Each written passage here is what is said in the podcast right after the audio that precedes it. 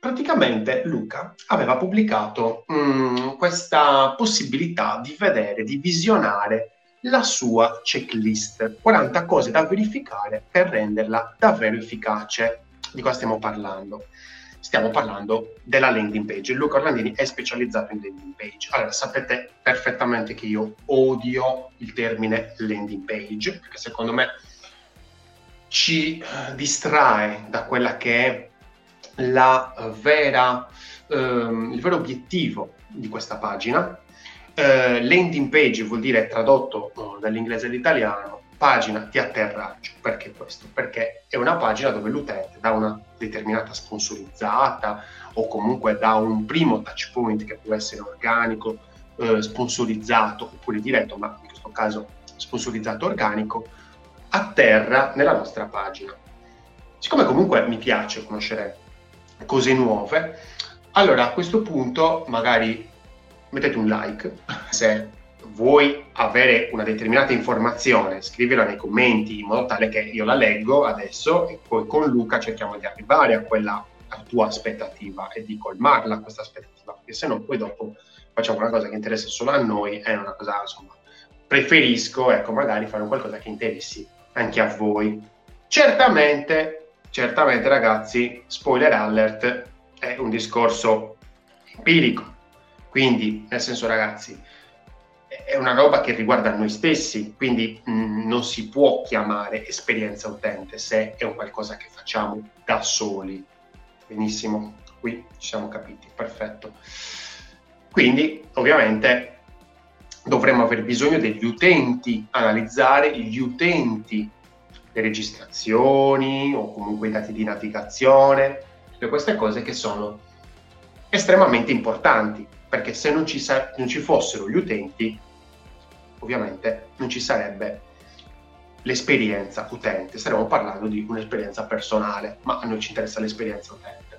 Benvenuti ad una birra di UX, oggi con Luca Orlandini, andremo ad analizzare la sua checklist. Cioè, praticamente vi stiamo raccontando, cioè Luca vi sta raccontando, vi sta dando, non dico il mistero di Fatima, però insomma, ragazzi, vi sta dando una buona arma per capire se quello che state andando a costruire è un qualcosa che potrebbe funzionare. Stiamo cercando di aumentare le probabilità che si possa trovare un qualcosa in quello che abbiamo fatto che può essere migliorato. Ok, tutto può essere migliorato, considerate che io queste checklist le faccio anche per me, perché ridendo e scherzando, riguardando la pagina, poi ti accorgi magari che è scritto in modo troppo razionale, quando in realtà serve un po' a rendere più emotiva la pagina, o magari viceversa hai messo troppe informazioni quando l'utente non gli servono tante informazioni questo genere di cose non puoi farlo, secondo, almeno io non sono in grado di farlo a livello di progettazione e poi iniziare a farlo, io inizio a fare una roba e poi pian piano l'aggiusto.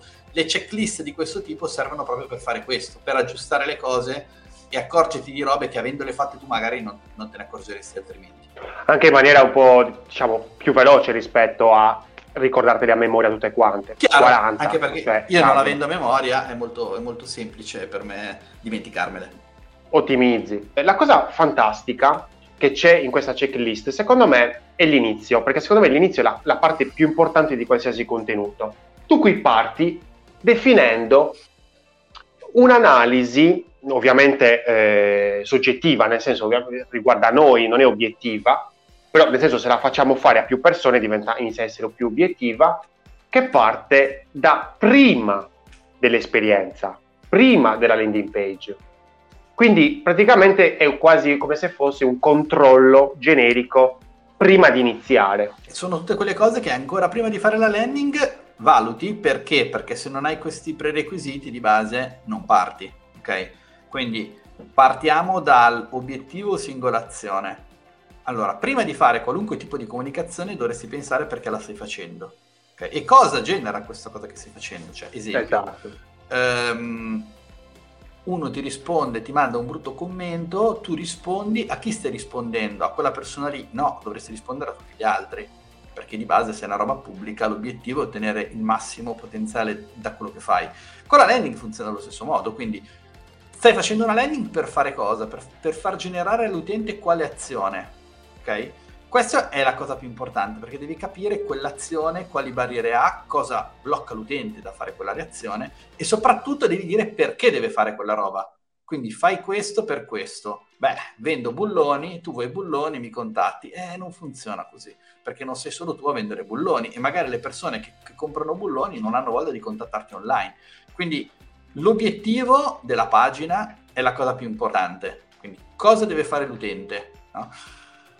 E questa è la, la, parte da cui bisogna partire, che deve essere chiaro per tutti. Ok? La seconda cosa è se l'azione è promossa attraverso un beneficio, una Unit Selling Proposition solida, ok? La Unit Selling Proposition cos'è? È quella cosa che tu, è il, ben, è il beneficio, che deve essere concreto, deve essere tangibile e deve essere un qualcosa da così desiderato da prendere le persone e farle alzare per muoversi verso la... la il valore unico praticamente il valore unico, sì, però di base la USP è una, è una, formula che mi piace usare perché quando tu dici le tre caratteristiche della USP ti rendi conto ed è molto utile per l'imprenditore dire quella roba lì. Deve essere un qualcosa che concreto, che altri non hanno tendenzialmente e che fa in modo che le persone la desiderino. Quello che mi piace molto è ehm, questo passaggio che c'è da un fai questo per questo, quindi un qualcosa che quasi non è tangibile, uh-huh. diciamo, quindi è un qualcosa che posso verificare io. Ok, sì, sto vendendo un qualcosa per avere un qualcosa in cambio, quindi anche questo un dare avere, che è molto bello, è molto difficile da comprendere, mi rendo conto, però è indispensabile da comprendere, cioè prima che l'utente comprenda che siamo noi la soluzione, devo dargli io qualcosa in cambio e poi mi parli di un qualcosa di estremamente tecnico come il brand positioning, ovvero il posizionamento. Mm. Questa cosa per dire bisogna fare un'anal- un'analisi di mercato e anche un'analisi di mercato fatta bene. Ma Quindi, no. No, no, no, no, no, il brand positioning non è che glielo fai tu, eh. il brand positioning deve già averlo, oh, certo, fare la landing. Certo. Quindi di base tu devi capire la Unique Selling Proposition è molto simile al brand positioning come concetto, cambia il contesto di mercato in cui operano, no? Quindi tu esatto. devi dire la differenza tra la USP e il brand positioning tecnica, che cos'è? Che il brand positioning è una cosa che costruisci, quindi no, non lo fa il copyright il brand positioning, ok?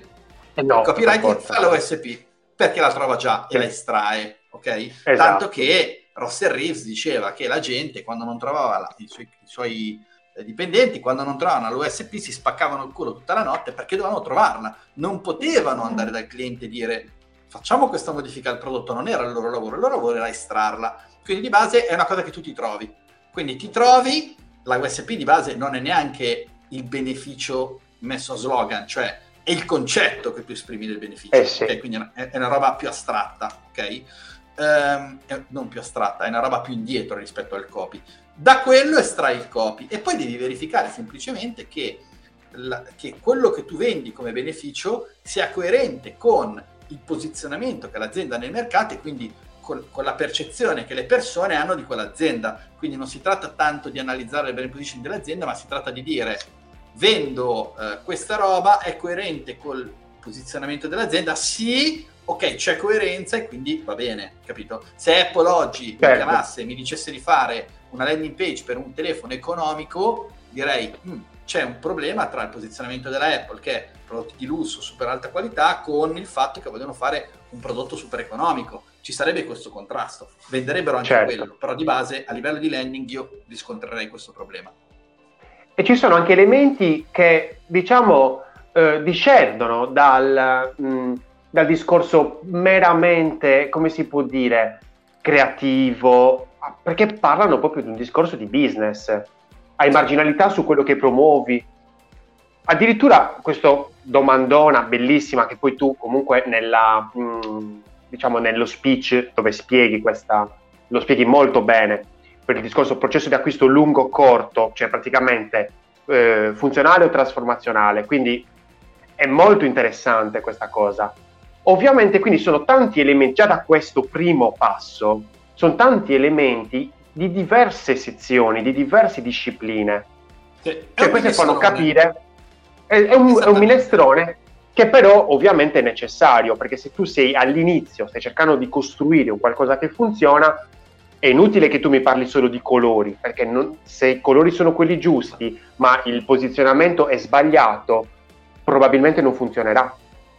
Esatto. Questa qua è una selezione Quindi, di fatto. Considera che io faccio eh, non ho un'estrazione, eh, diciamo, universitaria per fare le cose che faccio. Quindi ho dovuto studiare un po' di marketing, un po' di grafica, un po' di copy. E in questa roba qua ho messo insieme non tanto le cose che teoricamente dovrebbero funzionare, ma quelle robe che, in base alla mia esperienza, sono rilevanti per me. Quindi effettivamente può essere che la prima voce sia di un settore completamente diverso dalla seconda, però sono comunque cose che devi fare prima, perché se non le fai prima hai casini dopo. Quindi l'idea... Però ti posso fare una domanda? Uh-huh. Allora, ehm, io qua ehm, sono nel senso bloccato su una parte. E, e, ho questa domanda da quando avevo visto questa, questa checklist e te la voglio fare personalmente. Ho questa opportunità e voglio ovviamente coglierla al volo. Perché io faccio un'altra cosa. Uh-huh. Nel senso, manca un pezzo di una cosa che faccio io. Ovvero, voglio chiederti, magari ci hai già pensato tu a questa cosa. Ehm, io cerco di capire chi è la customer personas, ovvero il cliente, non la buyer, la customer. Mm-hmm. Per cercare di comprendere meglio all'inizio, quindi da, tu stai partendo, vuoi fare so, il sito, l'e-commerce, quello che vuoi, perfetto, vuoi costruire questa esperienza, fantastico chi è che sta comprando già da te? Io faccio sempre è questo mo- passaggio. È molto importante. Lo faccio normalmente io dopo, nel senso che l'analisi non della customer persona, ma del gruppo di persone che io identifico con persone che hanno la stessa consapevolezza, gruppo di persone con la stessa consapevolezza, questa analisi di questo lo utilizzo quando scrivo il copy. Non lo faccio qua in realtà per poter fare un processo corretto eh, di base considera che da questa cosa qui che ho fatto ora a livello di checklist poi si è sviluppata negli ultimi due anni tutta la parte di validazione del business, ok? Che è, fai conto sì. che nel libro nuovo io ho il, la prima parte, che sono tre capitoli, dedicate alla validazione del business, la seconda dedicata all'ottimizzazione e la terza dedicata alle strategie di conversione, nel senso che spostandomi da essere copy a essere marketer, ho riposizionato il potere del copy in funzione di queste cose, ok? In Bob, certo. Bob Stone, nel suo Direct Marketing Methods, ti dice che il copy interviene nel 15% nell'efficacia di una risposta di, di marketing diretto. Ragazzi, 15% su 100 vuol dire che chi è ti dice botto. che... Cioè, però di base considera che hai, tipo, non so, l'offerta, quindi in ottica di prezzo, eccetera, fa il 40%. Quindi la potenzialità del peso del prezzo che sposto delle condizioni rispetto alla pagina è parecchio più importante. Poi nella pagina se ci aggiungi il copy, se ci aggiungi il design, arrivi a mettere un altro 15. Quindi copy e design sono quasi pari all'offerta di prezzo perché arrivano a fare il 30 insieme. Quindi hai 30 e 70. Poi c'è il timing, ok? Eh e poi c'è la qualità della lista. No, la qualità della lista è il 40%, il prezzo è il 20%, il 10% è il timing e copy e design sono 15 e 15. Però di base vedi che sono tanti elementi, quindi non puoi concentrarti solo sulla parte di sulla landing senza, cioè tendenzialmente uno che fa eh, comunicazione di marketing diretto dovrebbe fare marketing diretto, non copy diretto, perché se fai copy diretto sei molto limitato, no? E quindi di base sì. devi andare a inserire alcune cose. Eh, spieghiamolo, il copy diretto che cos'è? Quelle azioni di copy di scrittura che hanno come obiettivo il fatto che l'utente generi un'azione. Quindi di base tu scrivi per ottenere una risposta, infatti si chiama direct response. O sì. scrivo per ottenere risposte, questo è diretto. E il marketing a risposta diretta è la stessa cosa, ma a differenza del copy non interviene solo sul copy, ma su tutti gli elementi del marketing mix, quindi ad esempio anche sul, sulla distribuzione, sul, sul, sul, timing, ma anche ad esempio sulla qualità della lista o comunque eh, sul prezzo. Quindi di base quando tu fai marketing a risposta diretta intervieni su tanti elementi che ti servono per costruire quell'offerta che poi sarà comunicata attraverso copia e risposta diretta. Se sei un imprenditore normalmente non hai le capacità di fare la prima parte e quindi chi si trova a fare la comunicazione deve fare quella parte, quindi di base questo è il motivo per cui eh, co- come fai tu anch'io lavoro sull'identificare il target perché? Perché spesso l'imprenditore quella parte non l'ha fatta e quindi devo farla io. Io per timing eh, ho una cioè per me il tempo nel, a, a, livello esperienziale ha un, enorme, ha un enorme peso. Dico sempre tempo e spazio io nei, nei miei contenuti. Allora, il, perché l'utente, è inserito nel tempo e nello spazio. Il tempo tu lo calcoli come il momento in cui l'utente vede quel determinato contenuto o anche il tempo che ci impiega a vedere quel determinato contenuto. Perché questo è importante, cioè nel momento in cui stiamo progettando, costruendo una determinata cosa, ovviamente sappiamo quanto ci metterà l'utente a scorrere quella determinata pagina, leggere quel determinato, come si può dire, eh, copy all'interno della sponsorizzata, oppure... Quindi il timing è, io lo vedo in senso lato, cioè è il è, tempo in, in generale. Il timing è, sì, in, in, questa, in, questa, in questa fase possiamo dire che il timing è il momento storico in cui l'utente intercetta la tua comunicazione. Quindi il timing di un'email, quanto è importante il timing di un'email, consideriamo quando è il momento migliore per inviarlo, se è meglio la mattina, il pomeriggio o il weekend. Allo stesso modo per una landing di un servizio, ad esempio, che ha un business stagionale, il timing in cui vede le persone è la stagionalità giusta in cui sta vendendo la pagina o no? Nel caso in cui sia un servizio di pronto soccorso dentistico alle 22, è l'orario lavorativo? Eh, perché se l'orario lavorativo è un pronto soccorso dentistico che funziona di notte, è meglio farlo funzionare la sera. Quindi questo è timing, ok? Per quanto riguarda la parte prima. Poi chiaramente c'è quello che dici tu, che è il timing, e io questa roba qua non la chiamo timing, ma la chiamo lunghezza del contenuto che l'utente può digerire. Okay? Quando c'è un livello okay. di, di, coinvolgimento alto, chiaramente posso fare un, un, contenuto che può essere digerito più a lungo, quando questa roba si accorcia perché il livello di, di coinvolgimento si abbassa, arriviamo a, a, dei quadranti del grid FCB dove addirittura tu non puoi raccontargliela perché l'utente non interessa e quindi devi utilizzare un modello di comunicazione diverso che non si basa sull'informazione, come in questo caso, ma si basa sulla ripetizione, come ad esempio negli spot TV. Spot TV è roba molto breve, 15 secondi, te la ripeto a martello, così ti entra in testa, perché altrimenti non ti sarebbe entrato, non ti interessa.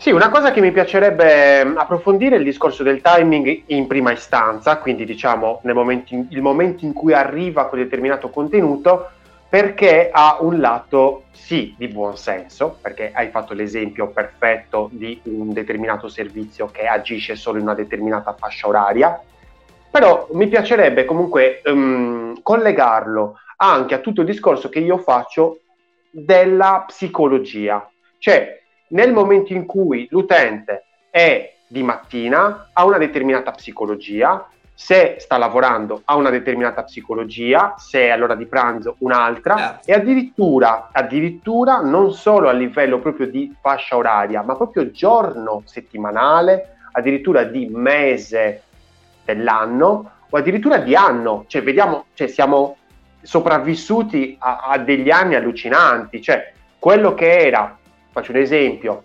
eh, il timing i, ad aprile 2020 è molto molto diverso da quello che è in aprile 2021 o quello Anche che a marzo 2020.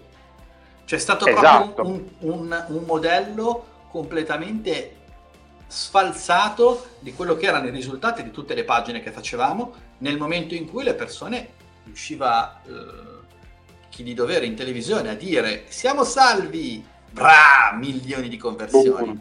Attenzione, stiamo sì. peggiorando. Cioè, è una roba, la volubilità delle persone in riferimento a, all'ultimo anno ti ha proprio fatto, mi ha fatto rendere conto di quanto alcuni business lavorino sul filo del rasoio. Chiaro, sono successe cose importanti, ma il modo in cui si spostavano fisicamente un sacco di soldi semplicemente con una dichiarazione era impressionante. No, ma soprattutto una cosa che mi ha, mi ha, mi ha portato proprio partecipe, proprio come da mh, costruttore di esperienze, è stato quello proprio di essere all'interno proprio di un esperimento quasi. Cioè, c'erano de- delle cose che provavo e ovviamente con l'esperienza della settimana precedente, che la settimana successiva non funzionavano.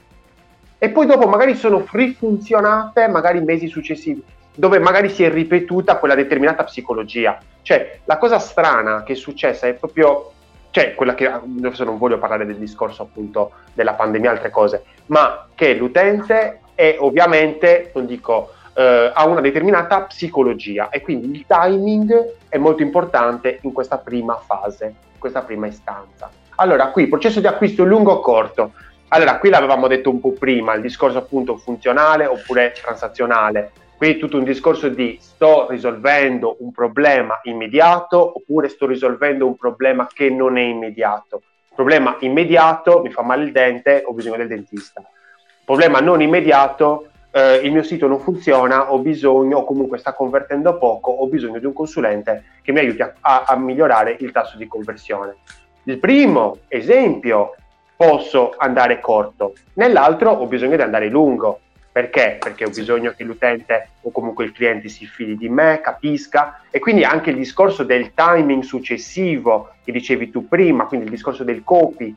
E quindi nel momento in cui ovviamente questa persona inizialmente non si fida, io ovviamente posso fare dei contenuti un pochettino più piccolini in modo tale da fargli capire qual è il mio metodo, fargli capire quali sono le soluzioni che posso offrirgli e poi piano piano, una volta che lui si fida di me, io faccio sempre l'esempio del gattino, cioè nel momento in cui c'hai un gattino, un gatto che comunque ti vede per la prima volta, cioè è inutile che tu ci vai davanti e lo prendi, quello scappa, ma, cioè, sca- cioè, non lo prenderai mai. Se invece piano piano, gentilezza, che poi nell'esperienza utente, insomma, la gentilezza è un'arma potentissima. Nel momento in cui vai e ti avvicini con gentilezza, lui piano piano si fiderà sempre di più. E nel momento in cui poi si fida, puoi proporgli quello che vuoi. Sempre con gentilezza, però. Cioè, nel senso, questo è anche un po' il mio metodo. Poi ognuno fa eh, come vuole, nel senso, però secondo me mh, la gentilezza ripaga tantissimo. Perché sì, comunque certo. fa capire a, a, qualc- a chi vuole che in te può trovare la soluzione ma a chi non vuole comunque può dargli un contenuto che può aiutarlo e poi può convertire successivamente, quindi ancora in un tempo ancora più lungo. Atterraggio, quindi qua parliamo della landing proprio nel vero senso della parola. E qua mi dici, la landing parla ad una singola buyer persona, quindi qua ovviamente stai cercando di costruire quell'ipotetico cliente. Parlo uno a uno. Esatto, cioè, nel momento, cioè non, non, puoi avere più buyer persona. Cioè, questo, allora, eh, qua allora, un In realtà, aspetta, forse ho sbagliato il concetto perché non avevo ancora approfondito. Quando intendo dire parla una singola buyer persona, intendo dire parla a un singolo gruppo di utenti che hanno uno specifico problema comune e la stessa consapevolezza di quel problema. Questa sarebbe la frase giusta okay. da scrivere adesso. Allora, c- cerco di tradurlo. Allora, mh, mm, praticamente Luca eh, non sta andando a parlare a una persona, ok? Ma più sarebbe una, nel, nel, mio gergo, nel senso sarebbe più corretto parlare di mindset. Ovvero sì, intento. Bravo, sì. bravo, ovvero, bravo. ovvero inte- grazie Luca, grazie mille. A te guarda, vale doppio. Bellissima eh, cosa. La correggo. E, ehm, il mindset, no, allora io il mindset lo utilizzo tanto, però bisogna stare molto attenti col mindset, perché per esempio ho diversi clienti che eh, mi hanno detto no, perché maschio o femmina, sai, nel beauty è un po' casino, no? Eh, dipende molto dalla, dalla nazione, ok? Oppure comunque dal continente, tipo in Europa ok, possiamo parlare di eh, non binario, binario, insomma, un casino. Eh, in altri posti, in altri continenti, tipo l'Asia, è un po' diverso. Quindi certe volte, almeno a me piace risolverla in questo modo, io vado a risolvere la situazione col mindset. Mm-hmm. Ovvero, a me non mi interessano maschi, a me non mi interessano femmine, a me non mi interessano binary, a me non mi interessano trans, non mi interessano... A me mi interessa un intento di ricerca o comunque un intento di acquisto. A quella persona, qualsiasi genere, eh, essa sia, ha un intento, vuole fare una determinata cosa.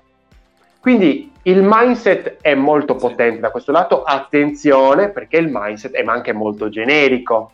Quindi questo, cioè, se siamo sempre troppo generici, ovviamente facciamo le cose male. Bisogna sempre fare le cose un pochettino il più specifici possibili. Sì. Parti dal problema, bisogno di chi legge. Questa è una cosa che ritorna, diciamo, un qualcosa di cui avevi già parlato, ovvero obiettivo singolazione. Questo è l'obiettivo della pagina, in questo caso parliamo dell'obiettivo di chi legge. Quindi di base il funzionale o il trasformazionale, il processo d'acquisto long, lungo o corto è la persona che legge ha un problema da risolvere oppure vuole migliorare la propria vita in un determinato modo? Quindi devi partire da lì. Devi partire, alla Schwarz direbbe, devi partire da un bisogno, da una domanda che è già espressa nel mercato che tu puoi canalizzare all'interno di quello che è il tuo copy. Ti faccio Questa una domanda, anche un po' stronzetta. Eh, lo puoi generare un bisogno? No, deve essere già presente nel mercato. Normalmente... E generarlo può essere più difficile? Tu puoi canalizzare un qualcosa che c'è già, non lo puoi generare. La pubblicità, grazie alla ripetizione, può generare dei problemi che non ci sono per portare, ad esempio, le ragazze a dire ho le mie cose solo 5 giorni al mese, però cavolo, gli altri giorni potrei avere delle perdite, prendi questo che ti risolve il problema. È un problema che non esiste, te lo crea la pubblicità, ok? Quindi in realtà la pubblicità ti crea dei problemi che tu non hai, questo sì. Però tecnicamente... Sì, però parte, esatto, da una cosa... Parte magari da, da, una sorta di bisogno di insicurezza che comunque le persone hanno e che le potrebbe rendere più, eh, più predisposte a un messaggio di questo tipo, perché se uno è sicura dice, cacchio vuoi, sto bene, non, non ho bisogno di mettermi qualcosa anche negli altri 25 giorni. Ok? Però di base eh, diciamo che eh, Schwarz ti dice che la pubblicità ha l'obiettivo di canalizzare un bisogno che già, già c'è, no, non di crearlo. Okay? Il pubblicitario deve andare a lavorare su questo. Poi ci sono altre cose che ti possono creare dei problemi che non c'è. Però di fatto il nostro lavoro, le, le nostre potenzialità sono un po' più limitate. Quindi se tu vai a rispondere a una domanda che già c'è, è sicuramente più semplice rispetto a creare un bisogno del mercato. Certo e anche, cioè, puoi lavorare in maniera anche più specifica, perché se devi fare tu e devi creare tu un bisogno, cioè, buonanotte. Chiaro, chiaro, chiaro. Enunci la promessa spiegando perché. Allora, questa è una cosa un po' bastarda, perché in realtà sembra quasi che, almeno nel mio caso, eh, perché qua poi stiamo anche un pochettino, come si può dire, scambiandoci le esperienze eh, che abbiamo vissuto con i nostri rispettivi clienti. Perché mh, qua per dire io molte volte e mi sono trovato clienti che hanno detto ma perché devo dirlo? Ma perché devo anche dirla sta cosa? Evidentemente sì, perché se non si dice ovviamente quella persona non lo sa, perché magari addirittura come lo dici enunci, a parte che lo dici con delle parole che esprimono la tua mappa mentale, quindi cerchi di far capire comunque un... Eh, un modo di fare che non è poco. Eh, quindi anche le parole scelte sono molto importanti, ma poi le vediamo successivamente col discorso copy, ma anche il discorso relativo al come lo fai, perché questa promessa, questa soluzione che appunto stiamo cercando di dare all'utente, a chi legge, ok, che tu lo chiami chi legge, ma in realtà è l'utente, ok, quindi una persona che sta utilizzando quella determinata pagina, chiamiamola così, ha bisogno di capire se effettivamente i suoi bisogni coincidono con quello che gli vuoi dare tu. Sì. Di base, riscrivendola correttamente, dopo anni che ho fatto questa cosa, ti direi sostieni la Unix Selling Proposition con una reason why, cioè spieghi perché quella roba si, si andrà a sostenere già nelle prime righe, cioè io ti dico questo perché posso darti questo risultato perché ho fatto determinati studi e ho una determinata esperienza che mi porta a potertelo conseguire. Poi magari te la vado a sostenere meglio a livello di credibilità nella fase più avanti, ma già dall'inizio ti devo dare la spiegazione del perché quello che ti sto vendendo può funzionare perché quella, quella promessa può essere mantenuta. Oh, adesso arriviamo, guarda, questo è il mio punto. Grafica e web design sono adeguati. Allora, Luca, io sono curioso di capire cosa intendi tu per adeguati, perché qua c'è veramente un, libri su, questa, su questo punto. Chiaro? Questa, la parola adeguati è una parola meravigliosa perché io non ho scritto perché sei stato stronzetto sei stato qua vai, adeguato io non scrivo, adeguato non scrivo bello perché bello potrebbe non essere adeguato adeguato potrebbe essere brutto nel caso in cui se io vendo un metodo miracoloso per proteggerti dalle radiazioni date dagli altri che si sono fatti il vaccino esempio io non ti posso fare una pagina bella ti devo fare una pagina brutta perché la, la soluzione ok? C'è, mi sono spiegato. Quindi di ah, base... Ah, guarda, io l'ho capito, magari se lo vogliamo... è un po' un casino da spiegare, però nel senso certe persone, certi tipi di, mm, di mindset, gruppi, chiamiamoli così, certi gruppi certi, infatti... Certi gruppi reagiscono meglio a comunicazioni non patinate rispetto a comunicazioni patinate, quindi quell'adeguato significa che il tipo di comunicazione grafica che io faccio deve rispondere a delle regole che aiutano l'utente a rendere, che aiutano il copy scritto a essere maggior supportato dal copy. Quindi di fatto se tu ti occupi di essere il miglior commercialista che si occupa di fare una cosa, non puoi avere il sito sgangherato, devi avere un sito professionale, capito? Quindi al tempo stesso se tu sei il super hacker che dalla grotta dà le, le, le, spiegazioni delle cose che manovrano il mondo, probabilmente potresti mandare anche un file di testo, perché dalla grotta tu non hai tempo di usare Elementor e mettere le, le chicche nelle pagine.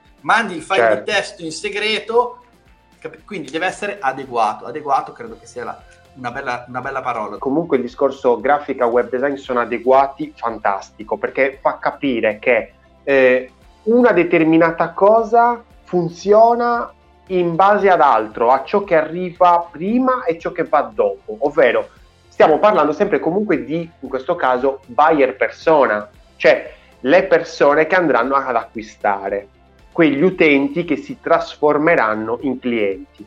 Questo veste, questo vestito che stiamo costruendo o che vogliamo far costruire, va a parlare a loro, va a ricalcare un qualcosa che a loro va bene, che in loro crea un qualcosa di positivo. Questa cosa, eh, poi ovviamente eh, si parla di, mh, mm, perché lui parla, Luca parla di grafica e web design, che è un discorso orizzontale. Eh, già se stiamo parlando di UI oppure di UX, quindi di interfaccia oppure di comunque esperienza più grosso, quindi, quindi di contenuto o contenitore, già le cose un po' cambiano, quindi nel momento in cui qua grafica web design diventa un qualcosa di generico, se andiamo a parlare di UI, quindi praticamente solo veste, stiamo andando un pochettino a specificare. Cosa voglio dire con tutto ciò? Voglio dire che nel momento in cui l'utente, la persona, vede che questa cosa va bene per lui, continuerà a vederla. Quindi è un bonus. Io, a me piace vederlo così, Luca, come, quasi come se fosse un gioco. Ti dà un bonus attenzione ti dà un bonus attenzione. Non è UX e non è UI. Quello che ti voglio dire, per usare una parola più corretta, potrebbe essere l'esperienza visiva che ha la persona che sta soffrendo della pagina adeguata, perché non si tratta solo di grafica e web design, se tu sei un commercialista e ti metti in foto in, in, home, in home page è anche come sei vestito, è anche come stai, quindi di fatto è l'esperienza visiva che l'utente sta provando è adeguata al posizionamento che il brand ha nel mercato e alla unique selling proposition che deve comunicare la pagina. Cioè, allora, facciamo, diciamo le cose anche un pochettino belle che magari tu non sai. Allora, per esempio tu nel tuo libro hai fatto l'esempio della tua foto da eh, magliettina oppure camicia. Questa esperienza visuale, sì, esatto. Sì, Perfetto, esperienza visuale. Faccio l'esempio mio. Io quando ho iniziato a fare eh, personal branding, avevo letto questa cosa e ho detto, anche io come Luca sono interessato a quella buyer persona. Quindi cosa ho fatto? Mi sono sempre preso le mie belle camicette che tanto mi piacciono e mi sono messo le mie belle camicette. Magia delle magie, questa cosa ha funzionato da sola. Io non ho un altro tipo di cliente, io ho solo un tipo di cliente, cioè a me mi contatta solo un tipo di cliente. Magia? No, non è magia, è scienza cioè, nel momento in cui noi adesso stiamo dialogando e stiamo raccontando questa determinata cosa, le cose accadono.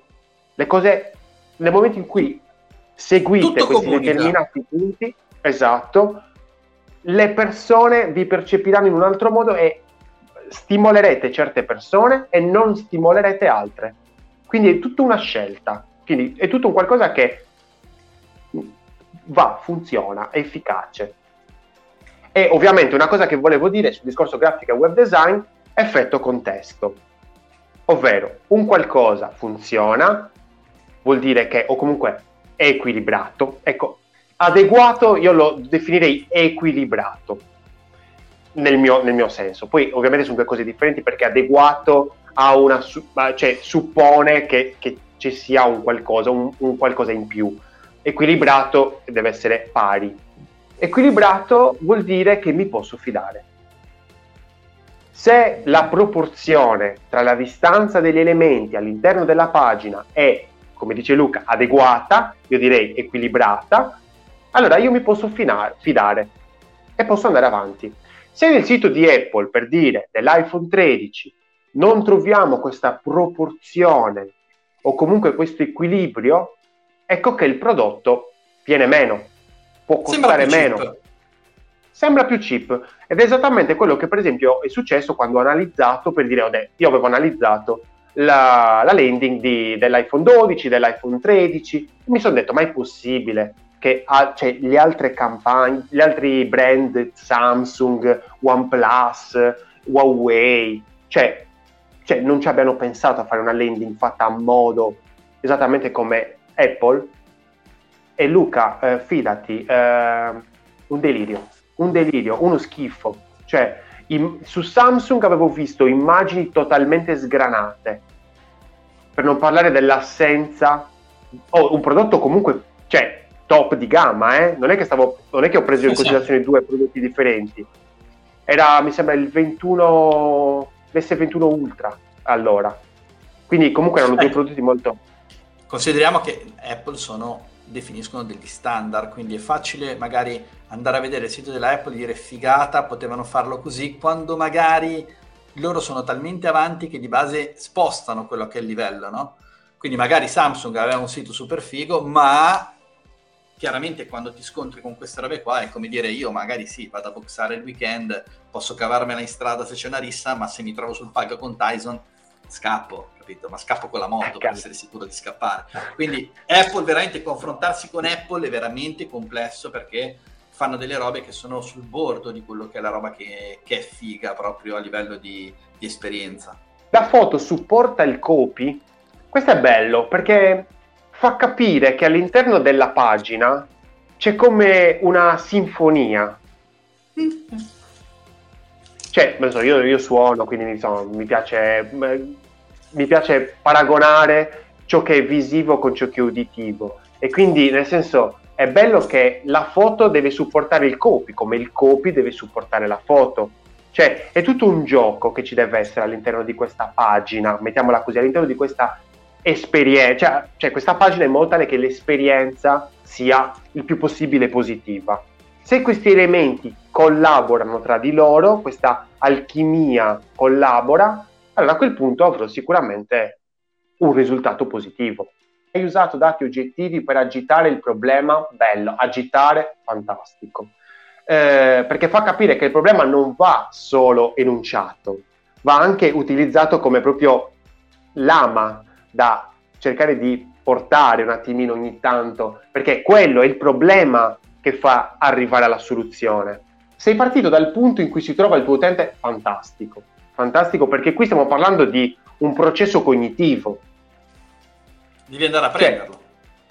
Cioè, devi andare a prenderlo, devi arrivare al suo, dal suo punto di inizio al suo punto di fine. Ecco perché bisogna raccontarla la cosa non in maniera lunga, questo no, cioè, ci sono modi e modi di raccontare le cose, però bisogna mettersi nei panni dell'utente.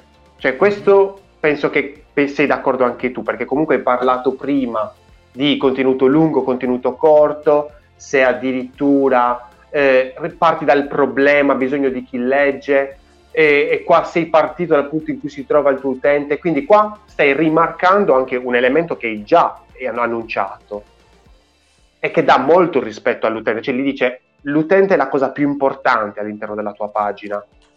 Lo rispetti, L'empatia. parli a lui. L'empatia è la cosa importante, capire dov'è, cosa pensa, cosa sa, cosa sa come si relaziona sì, la cosa bella, La cosa bella è che non è usato empatia, eh, perché empatia, nel senso anch'io, secondo me è una parolaccia, cioè empatia è una parola che tanti usano e strausano. È meno concreta.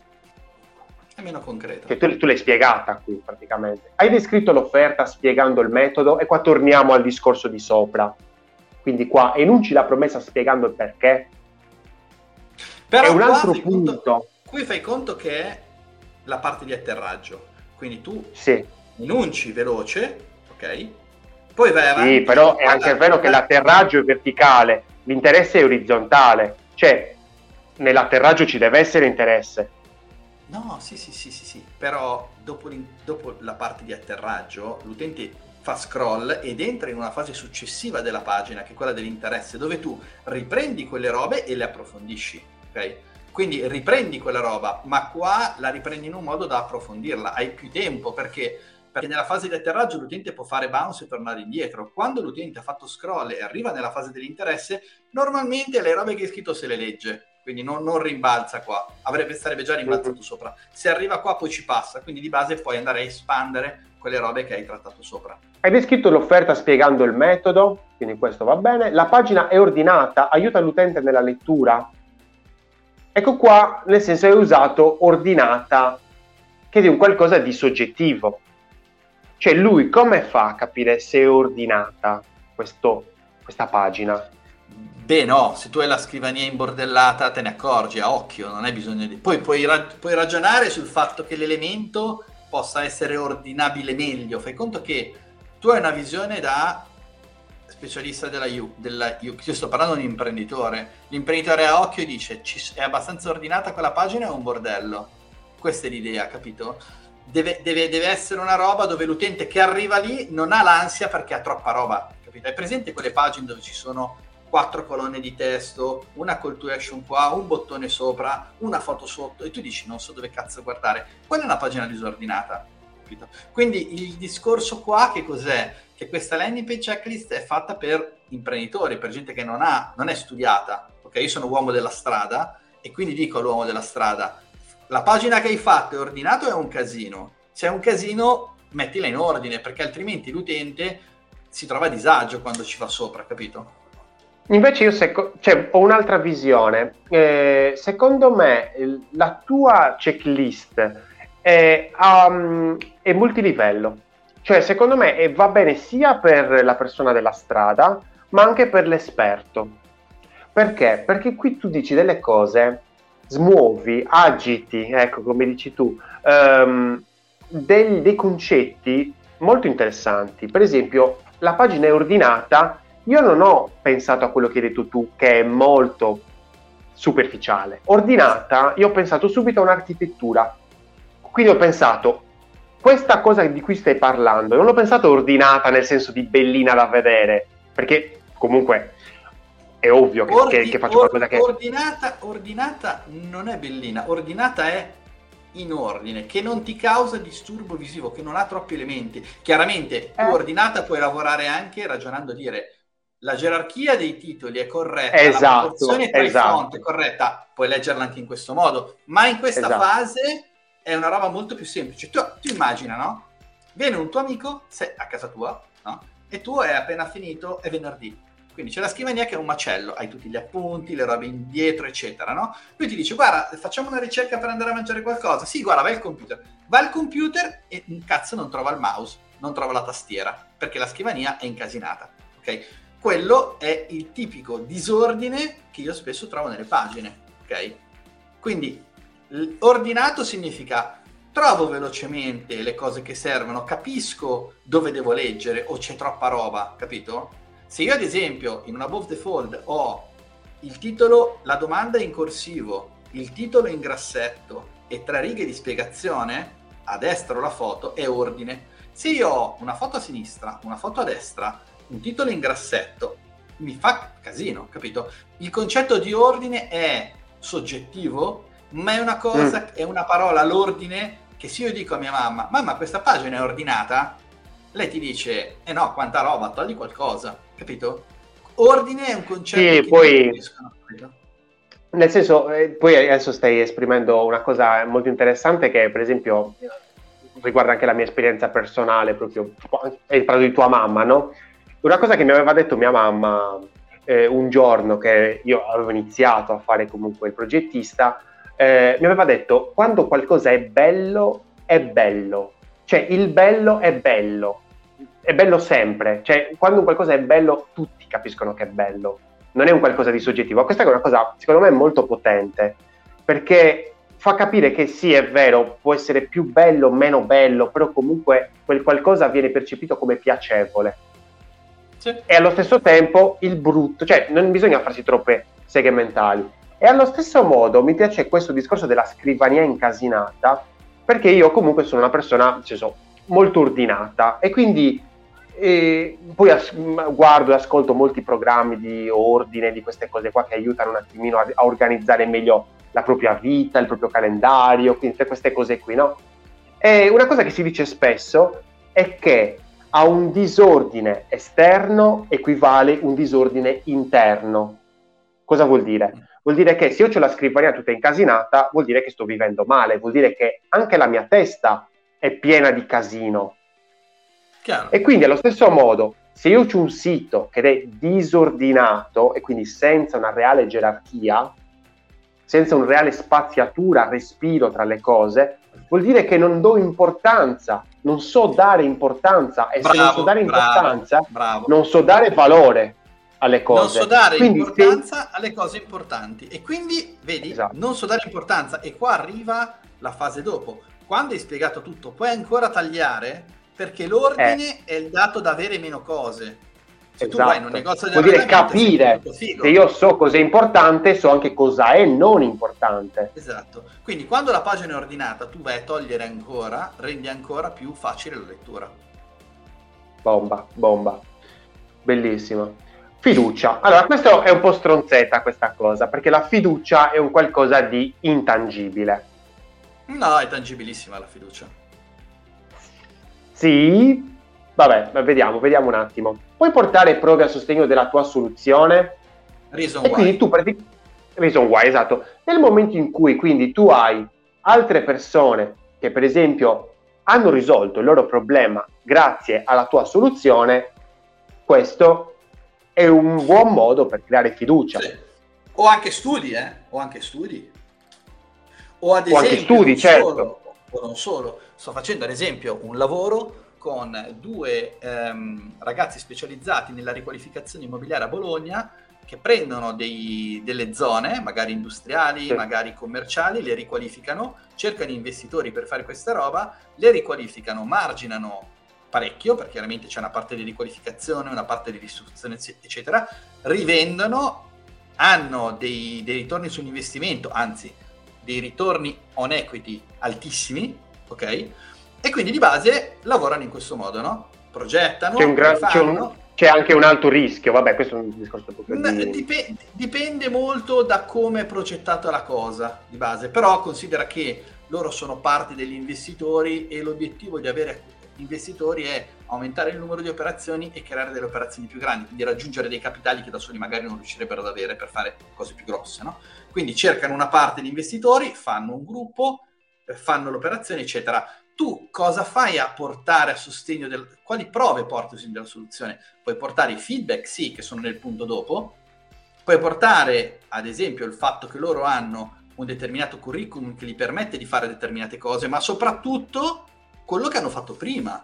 Quindi il fatto che tu dici hanno già fatto 347 operazioni immobiliari di questo tipo, dove hanno sempre avuto nell'arco di un anno un ritorno sull'investimento del 300%, queste prove sono a sostegno del fatto che quella promessa che ti avevo fatto prima funziona, che poi possono essere sostenuti ancora di più da chi in quegli investimenti ha partecipato e dice sì, quell'investimento me lo ricordo, figata, non ci credevo, ho detto buttiamo di 50.000 euro e vediamo, cazzo me ne sono arrivati 70. Questo tipo di cosa è a sostegno della soluzione, quindi in realtà la fiducia è... deve essere concreta, considera che nel modello che io ho fatto per di oggi vinci tu per il libro ho preso AIDA e ho aggiunto due, due elementi, no? Cioè, in realtà ne ho aggiunti... Mm-hmm ne ho aggiunti di più, ne ho aggiunti 5. Ma in realtà all'interno dell'offerta i due elementi che ho aggiunto è identificare il problema all'inizio, perché sennò l'attrazione, l'interesse, certo. l'attenzione meno, non la tiri, certo. ok? Esatto. E poi quando tu hai spiegato l'offerta, prima di, di generare desiderio, devi fare la fiducia, perché se tu non porti fiducia, soprattutto l'utente italiano, ma anche sudamericano, diciamo, o spagnolo, latino, ok? L'utente sì. che non si fida, il desiderio non ce l'ha, perché dice tu mi fai una fregatura e non ci crede a differenza magari de- dell'americano che indicativamente ci crede, poi magari ti fa causa, ma ci crede. Ok? Quindi in ottica di conversione, convertire da noi è più difficile, la parte di fiducia è molto più importante nei mercati latini. Sì, perché comunque mh, qua stai miscelando degli elementi che sono la riprova praticamente, non dico riprova sociale, però comunque la riprova che quel, quella soluzione funziona e anche degli elementi come si può dire, di, di eh, portare valore. Cioè, nel momento in cui vai a creare un valore, dire ok, io ho fatto questo e ti spiego come, in maniera molto tranquilla, magari senza entrare troppo nel, nel particolare, perché quell'utente ancora non è pronto a ricevere tutto il particolare, quindi potrebbe annoiarsi in quel momento, allora a quel punto vede e chi percepisce il valore lo percepisce, a quel punto va a colmare quello che può avere come, come si può dire, come... Mm, è tutto un discorso chimico, perché nel momento in cui l'utente dà, come si può dire, no? legge, ovviamente c'è un deficit di sostanze chimiche che poi dopo ovviamente deve andare a riequilibrare. E quindi questo stress lo porta a non fidarsi del prodotto.